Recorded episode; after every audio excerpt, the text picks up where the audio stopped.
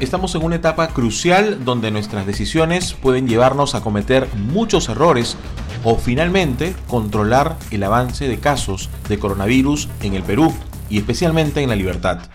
Sin embargo, mientras muchos empresarios invierten miles de soles en implementar su reinicio de actividades de acuerdo a los gruesos protocolos sanitarios impuestos por el Ministerio de Salud, otros empezaron su propia reactivación, como la entendieron y como pueden. Sobre un barco a medio naufragar, ha empezado en el Perú el lento y duro proceso de retornar a una vida distinta, donde la informalidad ha sido coronada otra vez como la salida inmediata a la necesidad. La cuarentena era insostenible y eso queda claro, y como prueba de ello se uniformizó el horario del toque de queda, aun cuando el pico de contagios y muertes se mantiene en la libertad.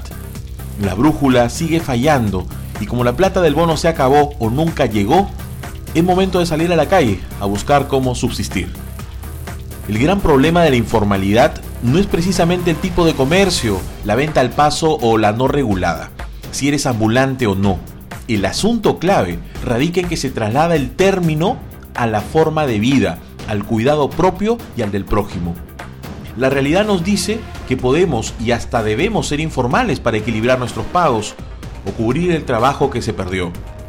Pero de ninguna manera la informalidad avala la mascarilla bajo la nariz y sucia, el no respetar el distanciamiento o cualquier otra medida mínima de seguridad.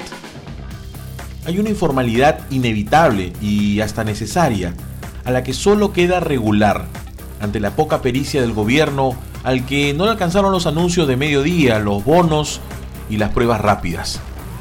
Pero hay otra informalidad que mata, esa que hace daño y contagia.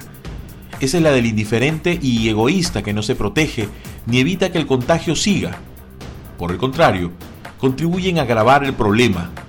Esa lamentablemente es en parte una extensión de la realidad peruana que suma a la importante cuota de culpa del gobierno de turno, y por cierto, sus antecesores, que mandaron la salud pública literalmente al tacho.